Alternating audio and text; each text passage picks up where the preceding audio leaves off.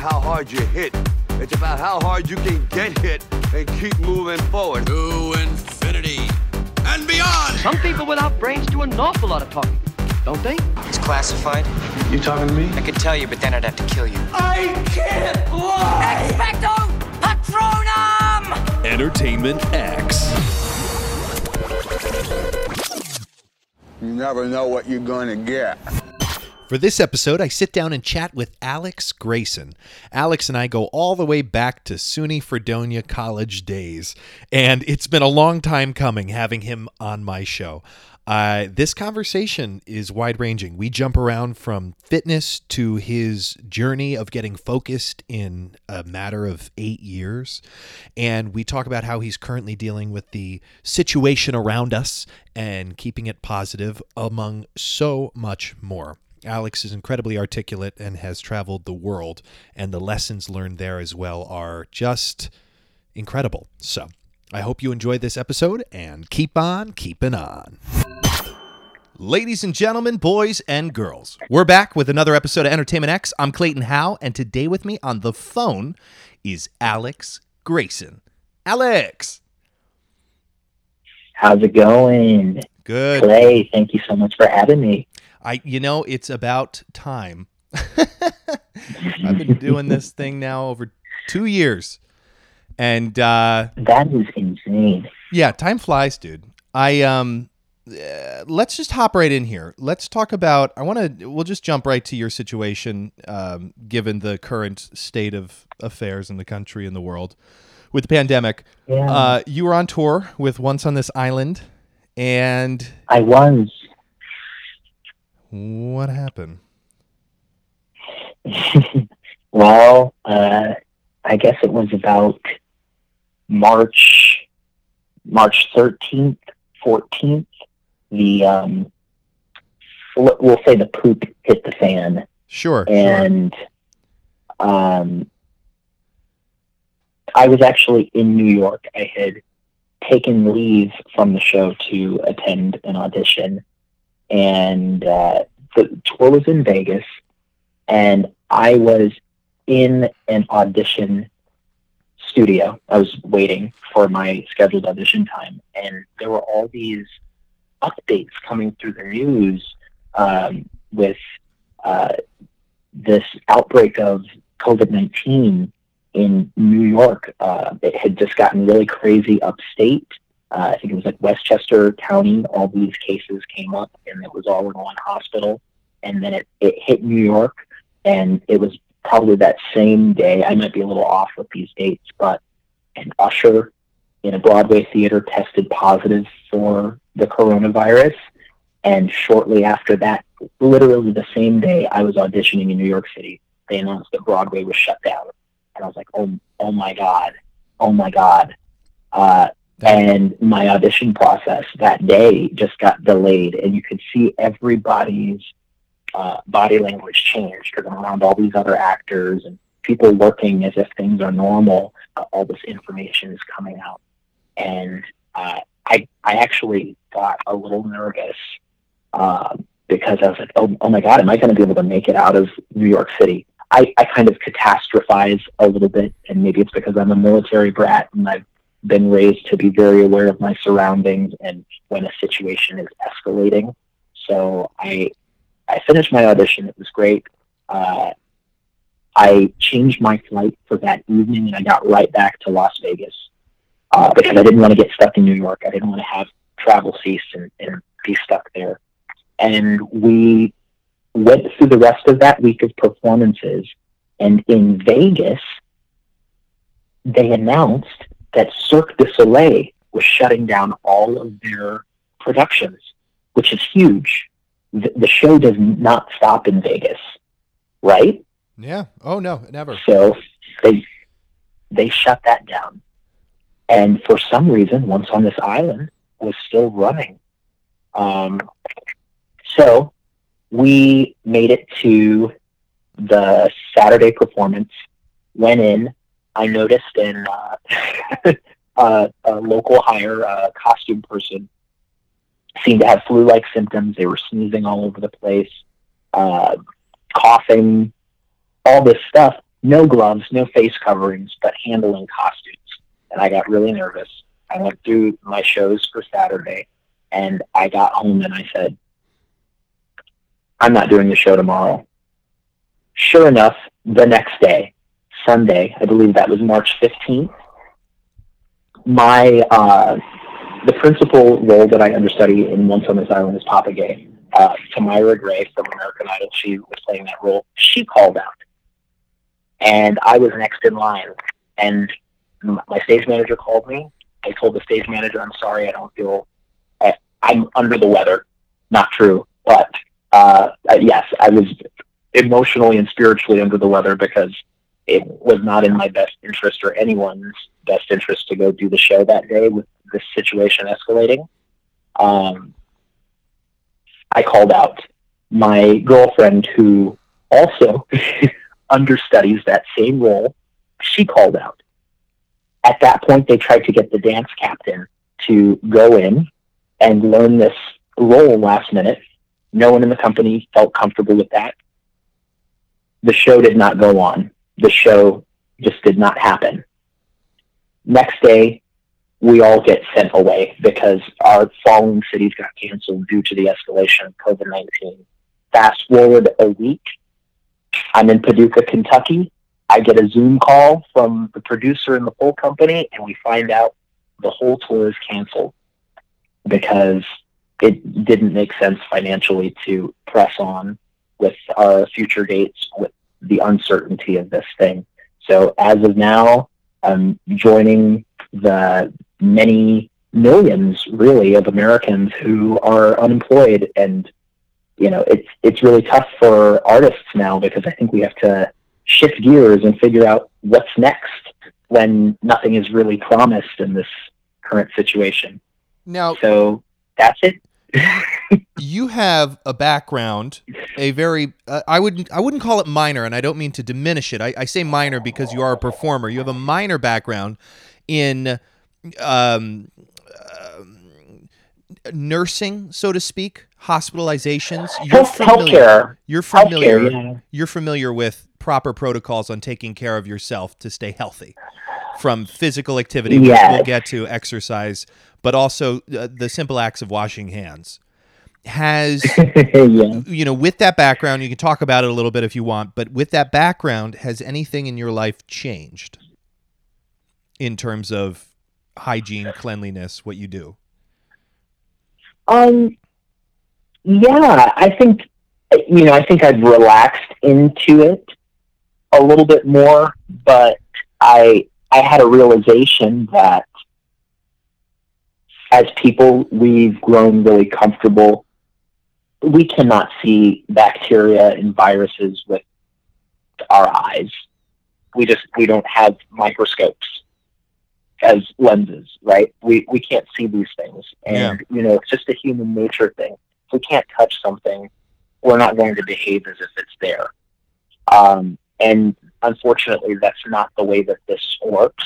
And one of the things I, when I worked as a nursing assistant in a hospital setting, uh, one of the things in our training was to pass the test, and you're always you, we're. Let me clarify. There, there was a training portion, and I was certified as a nursing assistant.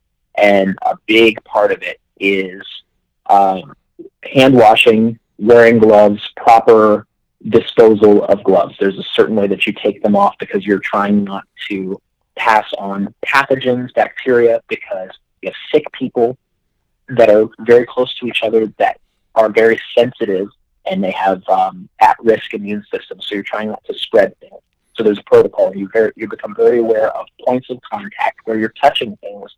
So uh, with this current situation escalating, it was like checking back in with all this protocol that I learned that I had to uh, perform on the job. And when I was in training as a nursing assistant, and it's like, okay, now I'm the tester, and I got to keep track of, am I doing these things every time I leave the house? So it's it, it is really just like a heightened awareness, reaching a point of heightened awareness, and remembering uh, the way that I used to have to behave at work. It's it is very complicated and it's hard to do when our habits are are not to behave that way. So it is it is like ingraining a new ritual. Yeah. Okay. No, I think it's I, I do think it's very interesting because a lot of people have you know, you see these things online and what where the conversation is like, well, wash your damn hands. Why didn't you wash your hands? Why don't Yeah. people wash their hands? And you think to wash your hands when you leave a hospital, but you don't think to wash your hands after, you know, handling um, groceries that you've brought in from the grocery store. And It, it's it's complicated. It, sorry, not to interrupt you, but it, it is it is fairly complicated, and you know, I, I don't want people to feel like they have to be germaphobes, but uh, in this situation where we don't know if we're a carrier, not every person is reacting the same way uh, to this thing. Your your personal health might not be at risk, but someone that you come in contact with may have a really bad reaction to this thing. Uh, so, you know, to make sure that we're not carrying these viral cells around, it's like the points of contact. That's a huge thing. And and what is that? It's like where where do we touch things? What are the things that we come in contact with from the outside world? And then once we go beyond uh, our knowledge of who's been handling something, we have to assume because we, we haven't been keeping track of it, we have to assume that something's contaminated if we don't know who is handling it. That's that's just how we have to operate uh, because it's like a free radical. so it's it's a it's a little crazy, and I think that's like the great thing about staying home during this time is we know we know who's been in our home. If we go outside less, there's less time and energy that we have to spend on figuring out okay, what did I touch? What has to be thrown away? What has to be cleaned? Whatever. But yeah, this this is all online. no, I know, I know. It's it's interesting though to get your to get your point of view of it. And how would you say you're holding up in the current situation? Are you making lemonade out of lemons? Are you lemonading? I'm I'm doing my I'm I'm doing my best. yeah. Uh, I'm doing my best right now, and I would say that I definitely feel the pressure as an artist, and I don't know about you, but I feel like artists right now are under a lot of pressure to create because, like, that's that's what the training says. If we go back to the basics and like the things that we're supposed to be doing, like, okay, I need to be creating content, I need to be writing something. Um, but, and uh, I think a really important thing is to realize that uh, from a um, psychological standpoint, right now, we have to really get in touch with the reality that, uh, okay, basic needs, hopefully, if we have those basic needs, food and shelter, um, you know, companionship, all that stuff, uh, there's that self actualization thing that's at the top of the pyramid that we might have been able to do out in the world as a performer when we got on stage and then we got to see those people at the stage door or someone came to see our show or we got to read our reviews. So now that thing has been taken away yeah. and we have to realize that that that is actually creating some sort of uh, trauma in itself. So I, I think that the pressure to create on top of this thing that has been emotionally and spiritually rewarding for us, uh, that that can cause a lot of issues. So um, I I have really been doing a lot of like meditating and thinking and reflecting on that, finding the things that bring me joy, exercising, and uh, and staying up on current events. You know, uh, so just really trying to get in touch with the things I need to to be emotionally healthy during this time. No, those are those are really great. Those are really great points, and you're absolutely right. You have to be, as we've seen a lot of, you know, you got to be gentle with yourself and your current situation. Definitely, definitely. I, I do. I do have to clarify when I said lemonading, I used it incorrectly. Lemonading is the act of taking a baseball bat to your significant other's car. So that's not that's not accurate. That was not. I just meant, are you making lemonade out of lemons? I didn't mean lemonading in the Urban Dictionary term. So I just want to I, that. I haven't done that. Okay. I haven't done that. Yeah, I figured you hadn't, but you're definitely making lemonade out of the lemons. And I think that's the thing that's going to get us through is finding the positives in the negatives. And uh, it- now that I, I do feel like we've covered that, uh, I wanted to get that as a context because, and some of the listeners know that your our friendship goes back to college. So we've we've been through a lot together. We've experienced college Yeah. and the real world and what have you. I want to go back to the beginning for Alex Grayson. And Sure. I'm, I'm curious what your parents taught you about work ethic. Sure. Um, basically, uh, I was taught that I am responsible for anything that happens to me. And even if that is not true, uh, there, I think the real message in that is that um, there is a reward in effort. And even if I the, even if I get something, if I didn't put the effort in to get that thing, I'm not going to have the reward that I that I really deserve. So um, it's just it's just been a lot of you know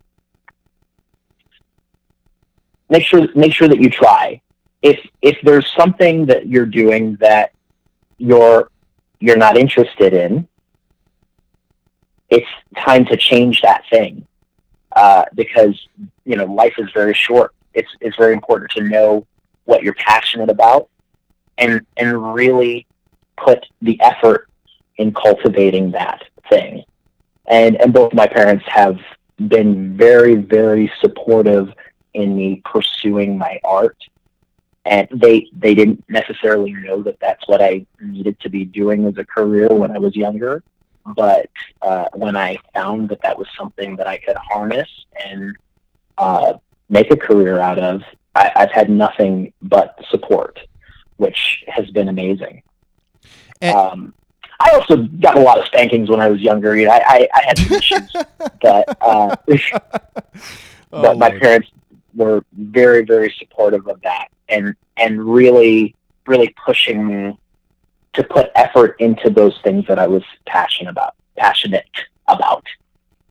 Uh, you mentioned earlier about being an army brat, and Yeah, we'll, some of us, maybe now all of us, know that takes a lot of travel sometimes, uprooting, hmm constantly changing neighborhoods, definitely. cultures. Uh, what have you learned about the way in which humans communicate, and how has it opened your eyes to the race of humans across the globe? You know, um, I'm really glad that you asked that uh, because it is it is a huge part of my life. Being being moved around, uprooted, living in so many places, and uh, it's been a bit of a blessing and a curse. But I will say that I've learned there is nothing that happens within a vacuum.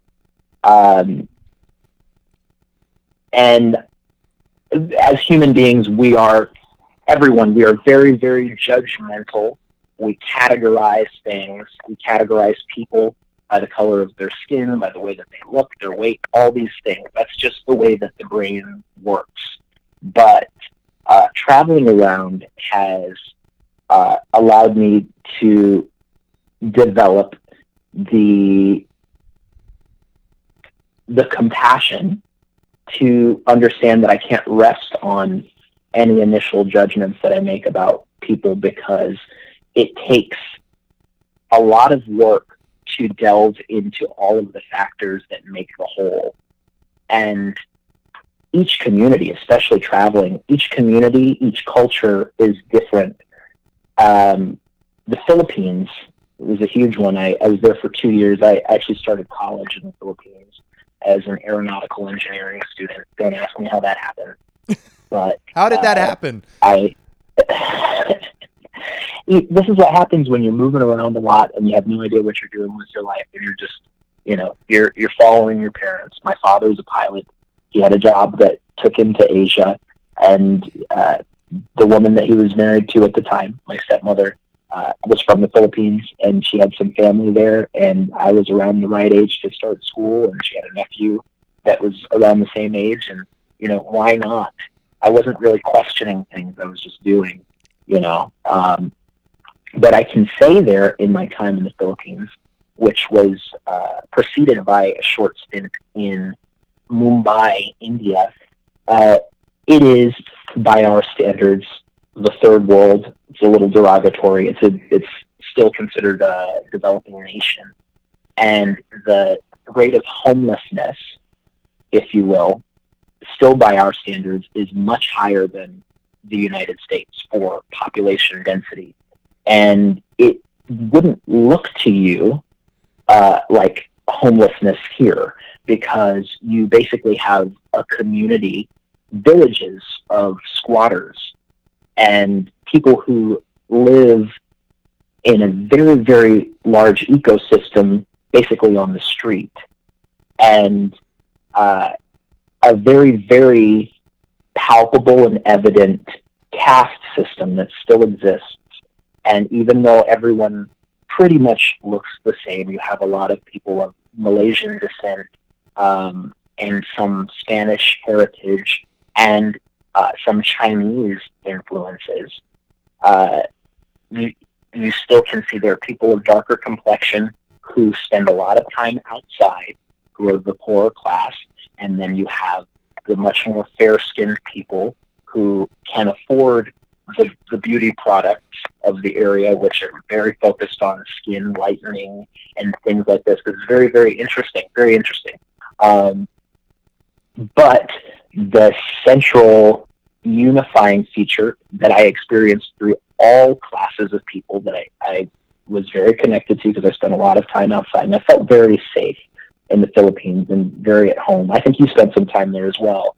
Um, there, there is an idea that we lead with love and family is important no matter what our uh, level of financial comfortability is.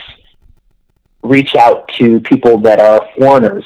I was always, you know, no matter where I go, hey Joe, uh, Michael Jordan, Kobe Bryant, hey Black, hey Black. That was my favorite one.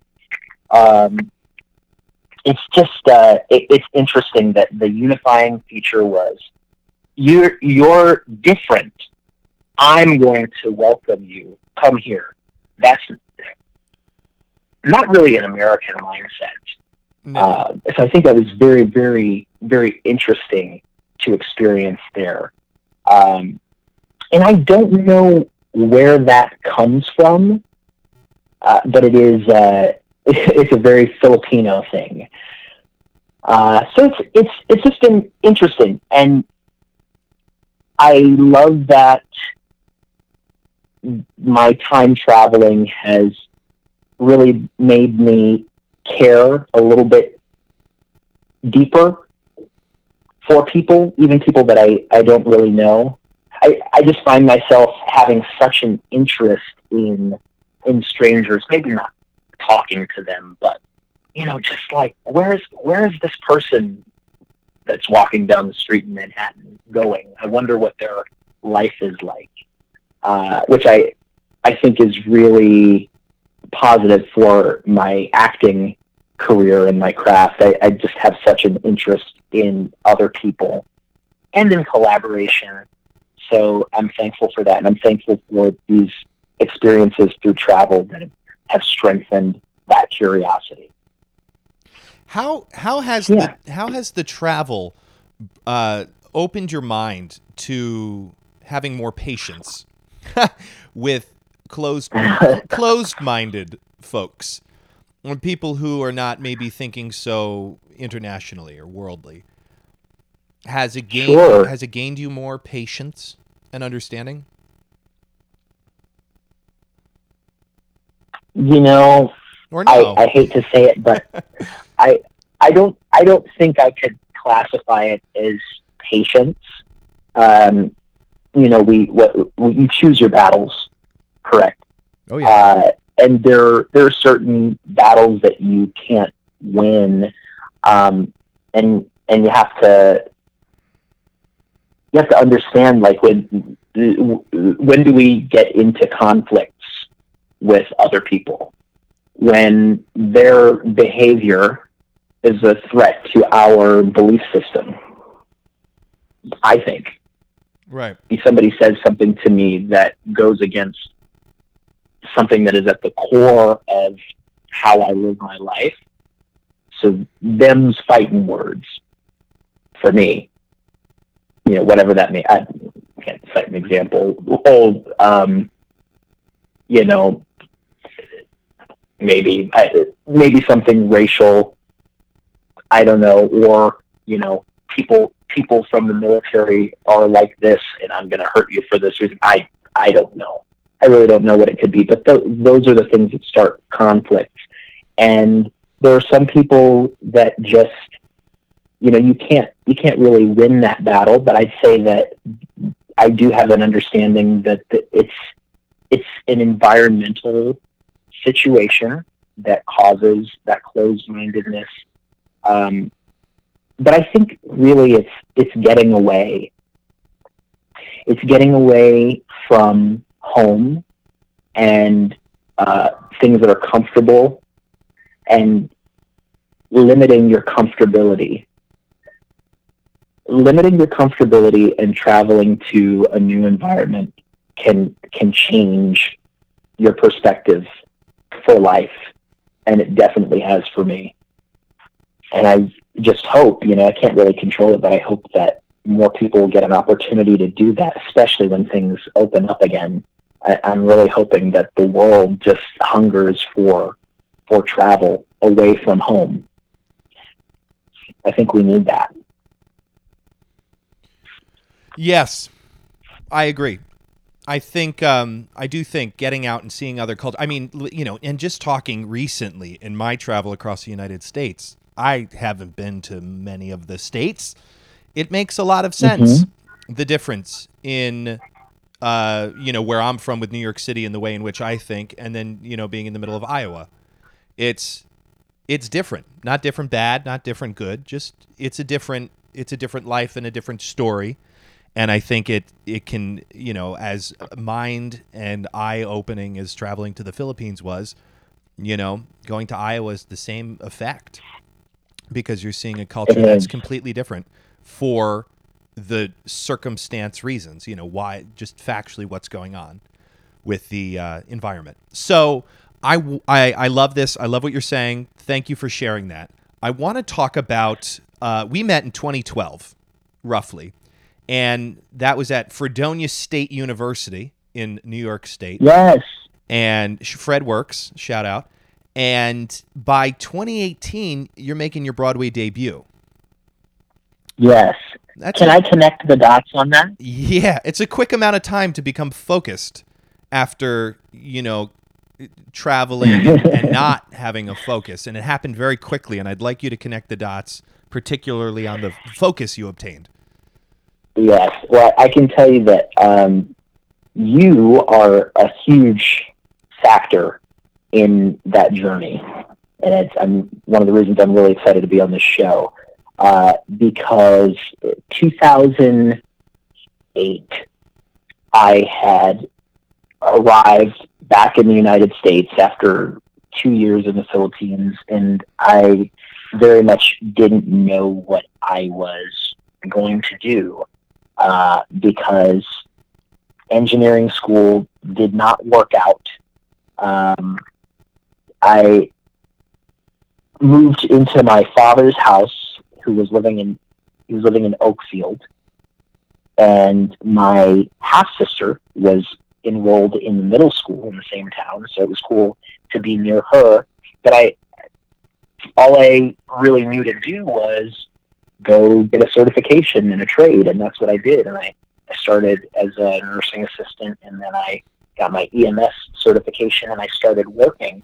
But I, I was really thankful um, to have the church. Um, I was singing in the Catholic Church, and in my time singing in the choir, I got connected with a family who had kids that were doing in community theater. And they recommended that I get in touch with that company and get involved in the shows because they needed young men. They always need young men to be in the play or the musical, and I did that. I, uh, I think 2000, summer of 2008 or 2009, I did my first musical that was Jesus Christ Superstar, and then I followed up every summer. I I would do the show, and a lot of the teens in the show were like the same age as me, or maybe a year younger, and I was like, you know what? Let me just go to this community college here, um, and and figure out what I'm doing. And I I went to Genesee Community College and enrolled as a general health student because I was already working in the medical field. I figured that made sense. And while I was there, you know, I was like, okay, let me take one fun class because this medical stuff is not fun. I, I figured I was going to be a physical therapist. I took an acting class. My acting teacher really kicked my behind and was super passionate, and she inspired me. And that was like enough. Just doing a few exercises in class was enough to have the realization that this thing is for me. This performance, I've already been doing this. I've been doing this my whole life. I just didn't know that it was something that I could harness and make a career out of, get paid to do, collaborate with people, uh, have a, a, structured opportunity to get the, the reward of um, imagining and creating and all this in, in a package that was actually um, some, something that I could, you know, not weaponize, that's the wrong word, but but something that I could do and be proud of and, and feel like there was there was work that I was doing that was affecting people. Something that felt right, like um, like a calling, and that's what it was. And uh, so I, I stuck with that there. Um, and you know, finished in two years, and I transferred to Fredonia, and you were like the one of the first people to like really reach out to me and be like, "Hey, you know, what what's up? I think you're really good." Blah blah blah. And you um, asked me to be roommates. I think it was our uh, the second semester that I was there or second year. I can't remember. And I remember you, Clay, being very much like, okay, you know, this is this is business. This is business. You, you got to be prepared and do things this way you know, I'm trying to um, get this role and I'm making sure that I, you know, I'm properly rehearsed and memorized and uh, it's got to be good. It's got we, we're not just doing this. It's got to be. It's actually got to be of high quality. I remember being like, "Damn, this guy, this guy is serious. This this isn't a game. I thought this was a game, when we were just gonna go in here and have fun." So uh, it was really nice to be around somebody that was like constantly motivating me and pushing me. And we ended up in the same vocal studio. At great voice teacher Alexander Hurd over there at Fredonia, who changed my mindset about singing and really gave me some tools that have helped me throughout my career. And it was just like one thing led to another, and it was really, really like serendipitous. Our meeting and Stella Adler getting into that Stella Adler program and taking that class really shifted the lens for me to like, okay, this is school, this is a simulation, and this is the professional world, and this is this is how good these people are, and this is how high quality our art can be if we do the work and we make the effort and do all the research we can do and uh, know as much as we possibly can about uh, what's going on in our industry.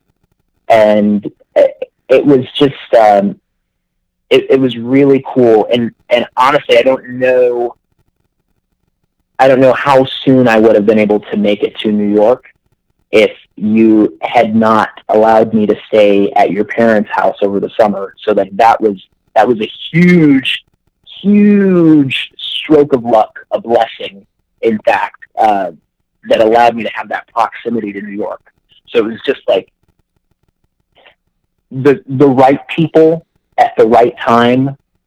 Like I was saying earlier, nothing happens within a vacuum because it, it you could I could have just as easily had a series of bad circumstances, um, bad relationships with um, people that were leading me down a bad path that I didn't. And I think it's really interesting in this field and in our industry as actors, relationships are really everything.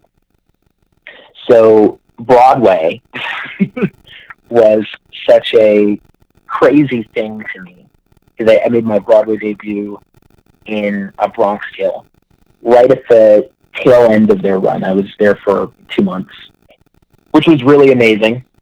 I thought the show was going to close, and I'm going to bring it back to you because I was at your house in or your apartment in Queens. Jelani Remy was there. Uh, Jesse, Jesse is that his name? Jesse. Jesse? Jesse. Jesse Corbin. Jesse Corbin. Uh, and it was a, Great a. Super Bowl party. We were hanging out, and you know, we're just chatting, chatting, and I think the Lion King had come up. Uh, I had just auditioned for the Lion King, and I had seen uh, Bradley Gibson there and uh, Jared Dixon, people that are kind of doing the roles that I can do as well. We we are always sort of in for the same things, and some other people. And I was talking about it, and Jelani said to me, "Oh, Bradley did. Uh, Bradley's doing Lion King." And I had already seen A Bronx Tale on Broadway, and I knew that I, I had already been in. I don't know a few months earlier, and I found out, okay, Bradley Gibson. Wait, I know that he was in that show. He's going to be in Lion King. That means that there's a vacancy. I have to call my agent. Called my agent, told them about that.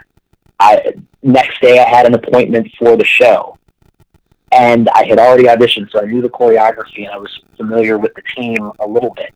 And uh, Merri Sugarman was the casting director in the room, and she had seen my work, and it was like all these things were coming together, but I still needed the knowledge that there was a vacancy coming up. And with that little bit of communication and that opportunity plus the preparation, boom, Broadway debut. And I was lucky too because there were other people at that audition who were great. They were super talented and everything, but the missing piece is they just didn't really fit the part. So it was a lucky day for me because there are so many other actors that they could have brought in who could have made the choice just a lot more difficult, but it wasn't that situation. So it, it's just a series of crazy opportunities, luck, help along the way, and it, when I look back at things, it, it's it is a really um, wild world of a career that we're in. But the constant thing is that that preparation, that investigation, knowing as much as possible about what's going on. It, it has to be constant. It because we can't really bumble around uh, because we'll miss these opportunities. And that opportunity, Broadway could have easily squeaked by without my knowledge, but uh, I knew the right people. I knew you. I knew Jelani. I I had this relationship with the Tara Rubin casting team, uh, and and this opportunity came out of thin air. Broadway. Or was it thin air? that was a lot. No, it's a lot. That's a great. That's a great uh, recollection of the story, of course, because it's yours. But the idea that that everything lines up in a in a particular order for a particular reason, and seemingly out of thin air, an opportunity arises, but there's nothing thin about it. It's all No. so thick with the relationships and the preparation and the understanding and the commitment, you know, and all of that. It's just even your energy was flowing in that direction. I think it's incredible that in six years, you go from the decision Yeah. almost a decade of, you know, from uh, 2008 of community theater to Sure. to Broadway. That's a quick journey.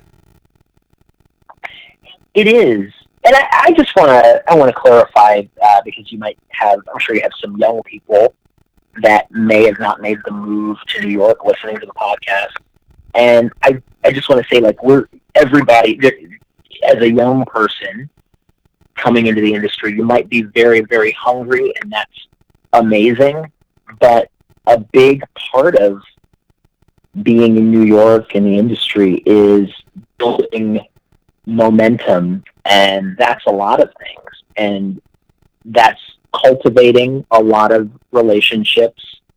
And i think that means being being genuine and open and polite to all these people that you meet and and really having a lot of gratitude for these interactions and relationships and understanding that these these things grow the more time you spend around people. These things just blossom into opportunities and uh, pathways that you can't really fathom but you can lead with with love uh, positivity really great work ethic and positive things will come out of it. And we, you know, it's great to have that hunger, but um, also understand. You don't have to be patient, but you have to understand that it is um, it is very much about building the momentum. And to build that momentum, we have to put in that effort of showing up and and cultivating those relationships. So, yes. Amen to that. And I really appreciate you, you know, taking the time to share this with us because I think it's great to get all of these different journeys. Some fast, some slow, some seemingly fast, you know, some seemingly long. It's just really nice to get your perspective on it. I want to move on to physical Yes. fitness, another massive Yeah. uh, pillar in the temple of Alex Yes. Grayson. Uh, yes. what are, uh, you know the, the the the umbrella question is what are your views on it but also where does it sit in your mind mentally what is what's its level of importance to you I think it's I think it's really everything for me because uh, the the body is very much who we are. Our, I mean, our soul, our heart, our body, our mind. But it is it is all our body. It's all one thing, and it's all those things. Um, and I think that a big thing, especially right now, we're all we're all stuck in one place, right? We're sheltering in place, so uh, we immediately have to understand like the impact that that has on our mental health and how that affects our mood, whether we, we refuse to acknowledge it or not. Um, and exercise, believe it or not, causes a chemical reaction in our body that affects our mood.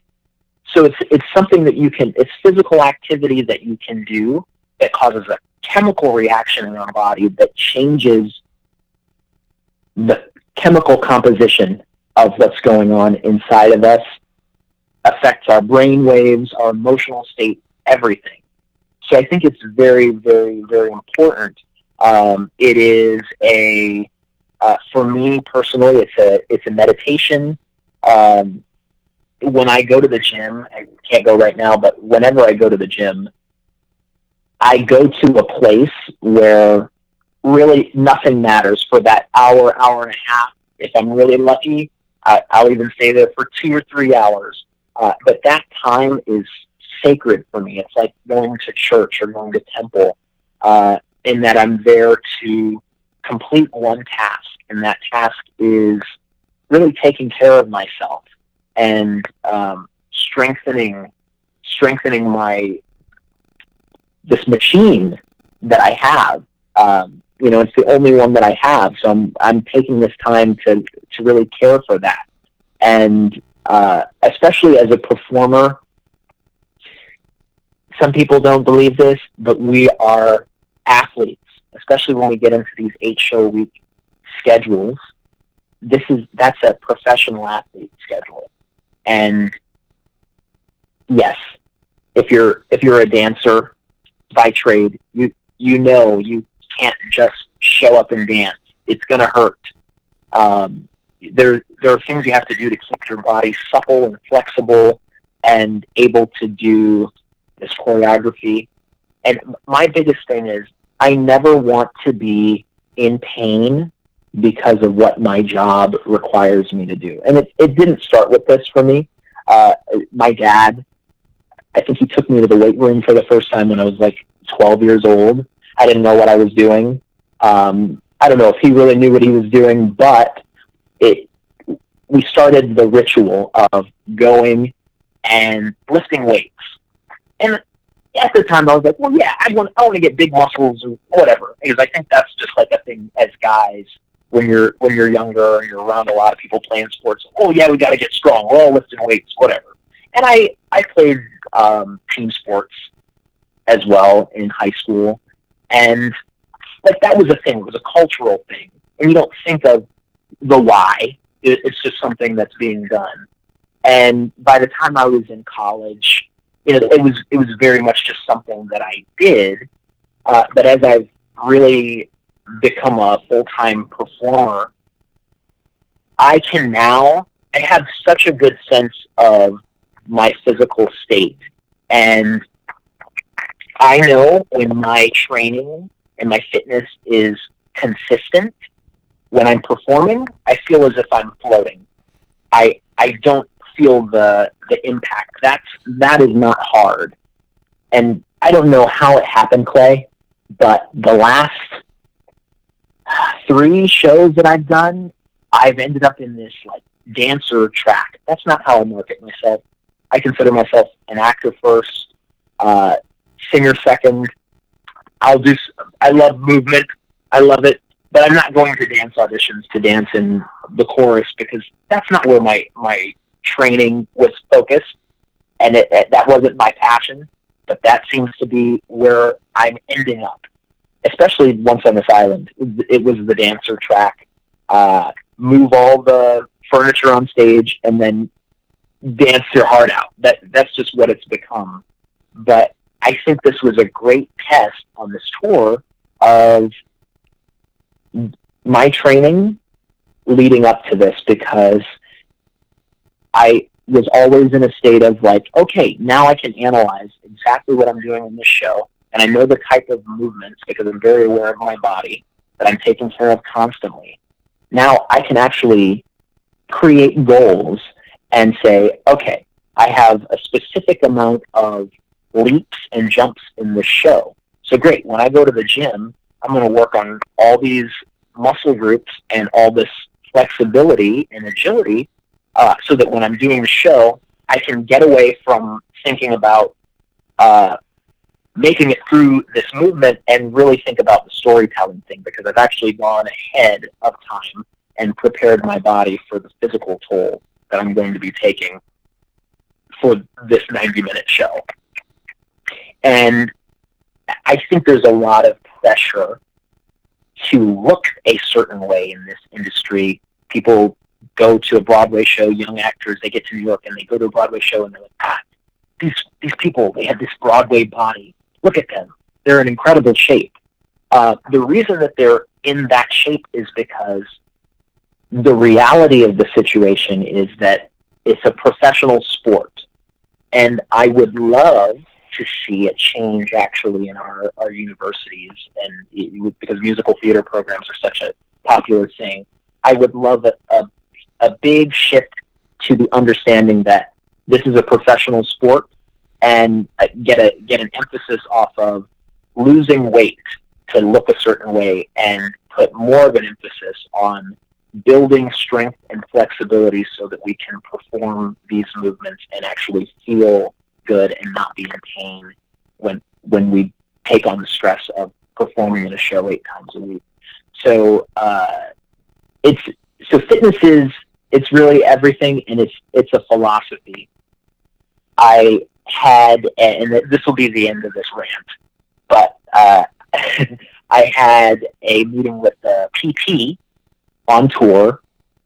I think it was like shortly after we opened. It was actually our, our opening week in Nashville, Tennessee, and the PT who was doing some dry needling on my knee, and then he was giving me some adjustments in my hips. He asked me how old I was, and I said, "Well, I'm 30." And he said, "Okay, well, you're in really good shape. You know, you're um, for an athlete, you're you're like at the beginning of your decline." And I had never heard that before, but it made sense because if we think about like professional sports, uh, like basketball and football, that's a it's a game of the 20s, the early 20s and late teens, and then you you do sort of see the the skills fall off in the in the 30s, and rarely do you see people playing in their 40s unless it's golf. And you know, I kind of took that to heart, and it it's interesting. As we get older, we are still capable of doing all these things, but our training and our conditioning has to continue to increase and accelerate to not combat, but um, to adjust to the aging process.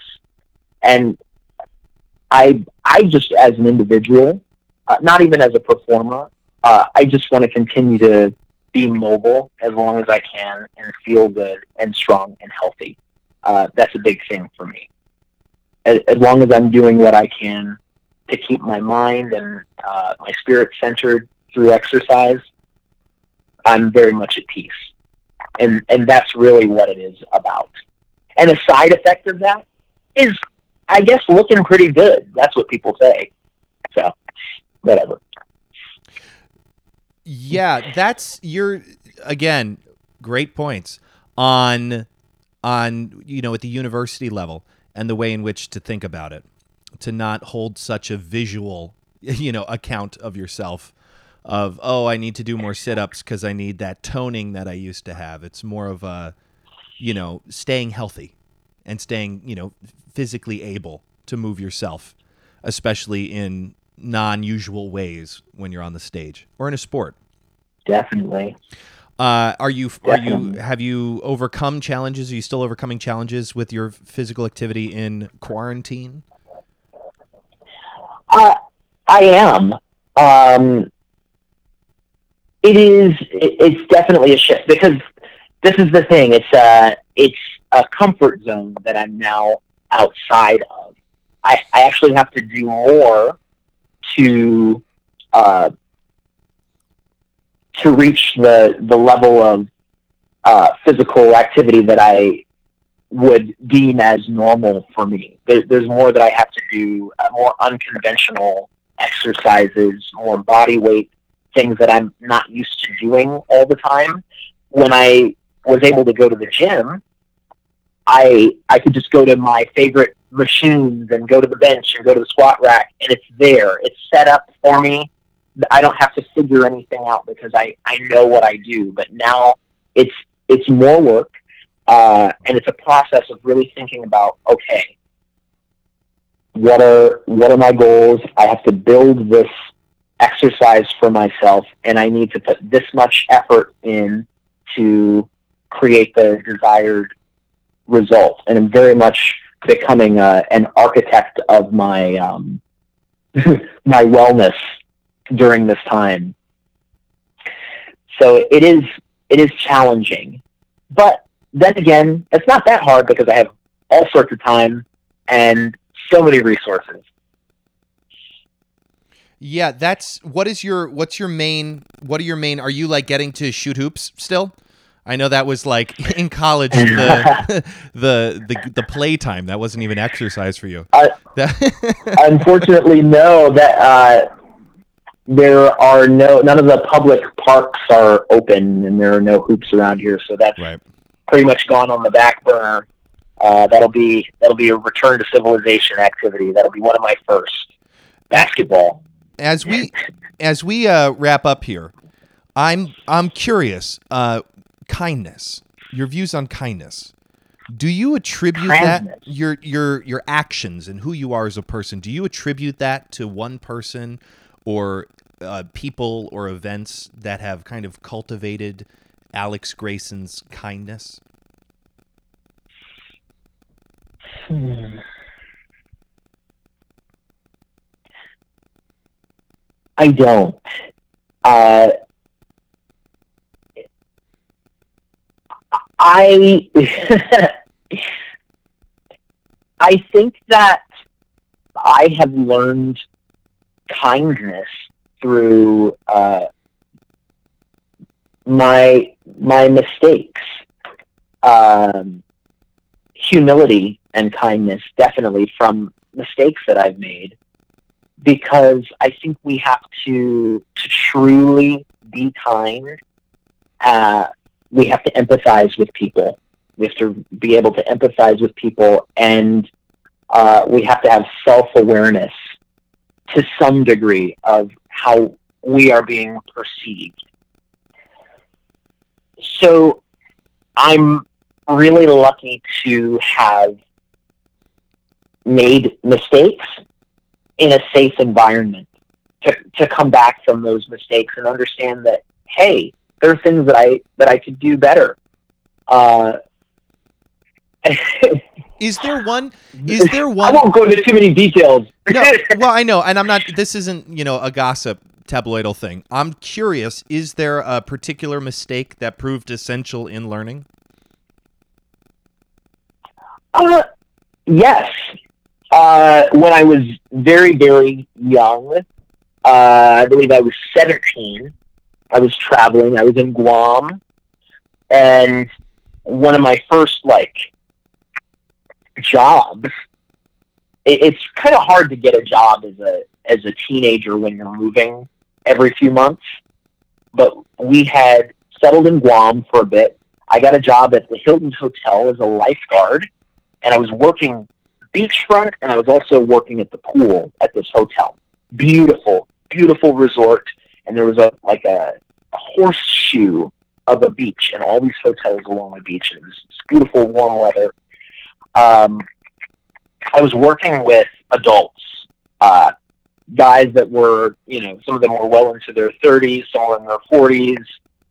I'm pretty sure I was the youngest person there and I had a rude awakening actually because uh, it, it was like a grow up fast moment, and I realized that my behavior was not acceptable, and it was it, it was a grown man that I did not really know that well. That was one of my coworkers who literally pulled me aside and said, "You know, hey kid, let me tell you something. You're you're a real jerk."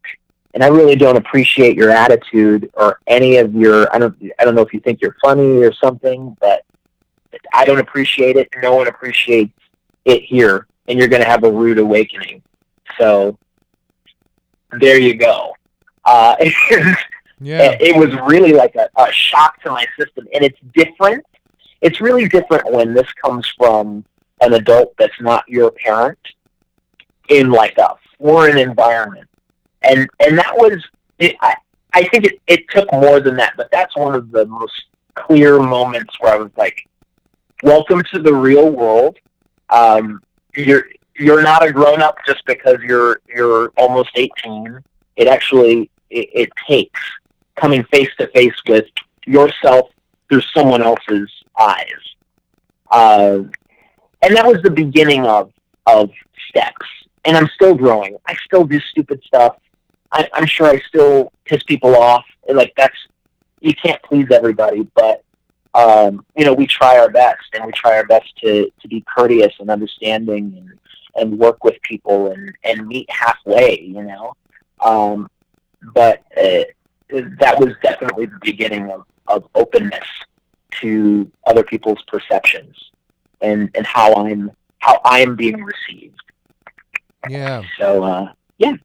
And how and how far you've come. and how far I've come. There's so much growth. There's Yeah. so much growth. There really is. I I really appreciate you doing this and taking this deep dive here into a conversation of Thank you. the past, present, and future. I think it's going to be very exciting to see what comes of your life in the fall or the rest of the summer. It'll Yes. just be very interesting. and yours too. Yours too. This is this is going to be great when uh, when things are up and running. oh, There's so much to create, so much to be had. Yes, yes, yes. Just yes. Um, final question. Word, Yes. word or a phrase you could put on a billboard for millions of people to see. Is anything come to mind? Hmm.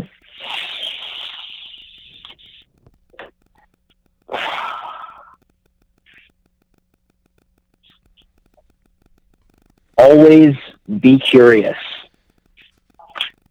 And do you find yourself being, Always be curious. being more curious as of late? Definitely. Yeah. Definitely. And and here's the thing. It's it's very easy to be curious about where where we're going with the current situation. And I found that that's a that's a rabbit hole that I really don't want to travel down because there's there's a lot of unknowns. But at the same time, there's there's there's so much else to learn about and discover in this world. It's a world that is uh, growing greener and healthier as we stay inside. Uh, so it's just, uh, I, I think it's a great time to be curious, a great time to have an active imagination, and um, explore it. Yeah. Yes, Yeah, I love it, and be, I have a, I be have, curious. I have a feeling many people will become more curious as a result of this. The the time restraints and all the quote unquote excuses we've had on why we can't pursue a passion project are now out the window. So Yes. it's uh, it's it'll be interesting to say the very least. Alex, is there anything else you want to add before we wrap up? Um, no, I, I just, uh, well, I said no already, didn't I? Uh, I, I hope that, uh, you know, anybody that's listening to this, um, just understands that as people, we are, as people, as human beings, we are resilient. We are, we are the most resilient thing on this planet. You might even call us a, a virus. We mutate. We uh, Yeah. we create new things. This this is a new beginning for us. Um, hopefully, a new beginning of, of self awareness of, of how we function in a time of crisis, uh, what we're capable of, and what we are incapable of. So, I I just want anyone who's listening to this to be hopeful and have faith that there are many good things to come. And there's much more life to be had. Uh, and that's pretty much it, Clay. And I'm very thankful for you. I'm very thankful that you had me on the show. Thank you, sir. Ladies and gentlemen, boys and girls, Alex Grayson. You've been listening to Entertainment X, the podcast. You can follow Entertainment X on Instagram at underscore Entertainment X underscore. If you haven't yet, go to Apple Podcasts and subscribe, rate, and review this podcast. Join Clay next week for another curiosity conversation on Entertainment X. Thank you for listening.